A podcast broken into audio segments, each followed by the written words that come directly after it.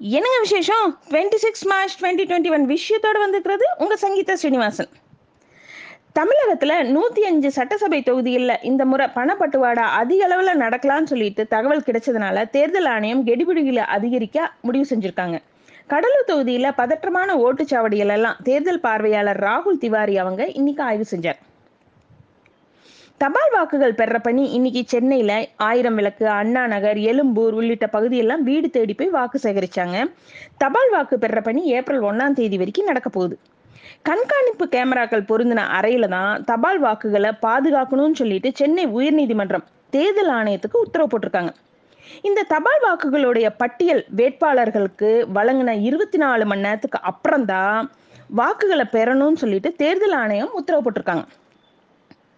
எல்லா கட்சி எம்பிக்களுடைய கோரிக்கையை ஏத்துக்கிட்டு மத்திய அரசு பட்ஜெட் கூட்டத்தொடரை முன்கூட்டியே முடித்துக்கொள்ள அரசும் முன் வந்ததுனால பார்லிமெண்ட்ல ரெண்டு சபைகளும் காலவரையின்றி ஒத்தி வச்சிருக்காங்க. புதுச்சேரி சட்டசபை தேர்தலுக்கு பாஜக கட்சியுடைய தேர்தல் அறிக்கையை மத்திய நிதியமைச்சர் சி. நிர்மலா சீதாராமன் அவங்க இன்னைக்கு வெளியிட்டாங்க. புதுச்சேரியில வாக்காளர்களுடைய மொபைல் எண்களுக்கு பாஜக பிரச்சாரம் செய்ததை எதிர்த்து உயர்நீதிமன்றத்துல வழக்கொன்னு தொடுத்தாங்க. புதுச்சேரி வாக்காளர்களுடைய மொபைல் எண்கள் பாஜகவினருக்கு எப்படி கிடைச்சது? ஆதார் ஆணையம் இதை பத்தி விசாரிக்கணும். அதே மாதிரி புகாரை விசாரிச்சு உடனடியா முடிவும் எடுக்கணும். பாஜக மீதான புகாரை விசாரிச்சு முடிக்கிற வரைக்கும் புதுச்சேரியில தேர்தலை ஏன் ஒத்தி வைக்க கூடாதுன்னு சொல்லிட்டு உயர்நீதிமன்றம் கேள்வி கேட்டிருக்காங்க. மார்ச் இருபத்தி ரெண்டாம் தேதி ராமேஸ்வரம் நாகையிலிருந்து மீன் பிடிக்க போன நாற்பது மீனவர்களை எல்லை தாண்டி மீன் பிடித்ததா சொல்லி சிறைப்பிடிக்கப்பட்டாங்க இலங்கை கடற்படையினர் இந்த சரி பிடிக்கப்பட்ட நாற்பது தமிழக மீனவர்களையும் இலங்கை அதிபர் ராஜபக்சே அவங்க ஒரு நல்லிணக்க அடிப்படையில தமிழக மீனவர்களை இன்னைக்கு விடுதலை செய்ய உத்தரவு போட்டிருக்காரு. கரூர்ல ஏற்றுமதி மற்றும் நிதி நிறுவனங்கள் தொடர்புடைய அஞ்சு இடங்கள்ல ரெண்டாவது நாளா இன்னைக்கும் வருமான வரித்துறை சோதனை நடத்தினாங்க. இந்த சோதனையில கணக்குல வராத அஞ்சு கோடி ரூபாய் பறிமுதல் செய்யப்பட்டதா தகவல் வெளிவந்திருக்கு.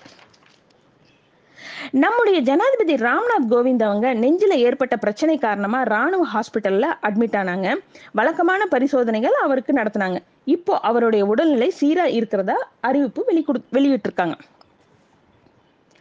ஈரோடு பவானிசாகர் அணைக்கு நீர்வரத்து வினாடிக்கு ஐநூத்தி ஐம்பத்தி ரெண்டு கன அடியிலிருந்து ஐநூத்தி எழுபத்தி நாலு கன அடியை ஜாஸ்தி பண்ணியிருக்காங்க.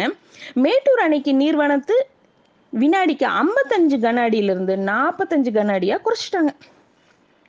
மும்பை வணிக வளாகத்துல மூணாவது மாடியில செயல்பட்டுட்டு வந்த கொரோனா ஹாஸ்பிட்டல்ல தீ விபத்து ஏற்பட்டுருச்சு. இந்த விபத்துல காயமடைஞ்ச நோயாளிகளை எல்லாம் மீட்டு வேற ஹாஸ்பிட்டல்ல சேர்த்திருக்காங்க. ஆனா பத்து பேர் உயிரிழந்ததா தகவல் வெளிவந்திருக்கு.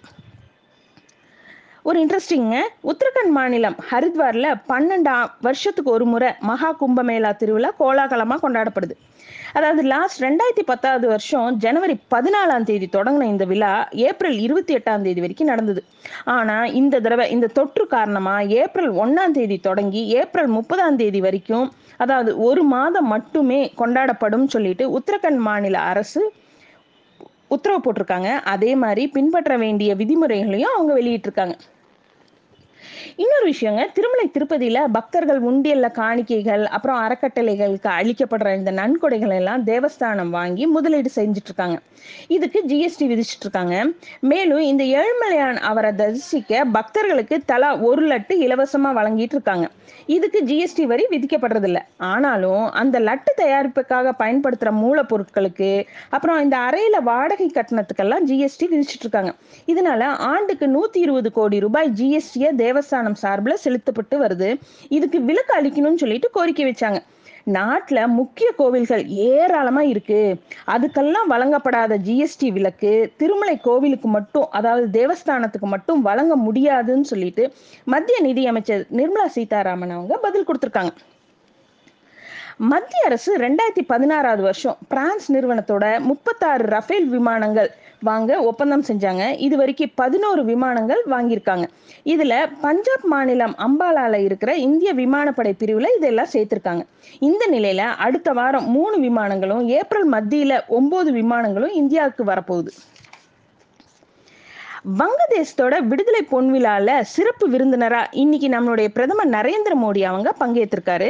டாக்கால தேசிய தியாகிகள் நினைவிடத்தை பார்வையிட்ட நம்மளுடைய பிரதமர் அங்கு மலர் வளையம் வீச்சு மரியாதை செலுத்தினார். இது மாதிரி இன்னும் நிறைய விஷயத்தோட நாளைக்கு night sharply at nine o'clock உங்க மீட் பண்றேன். Good night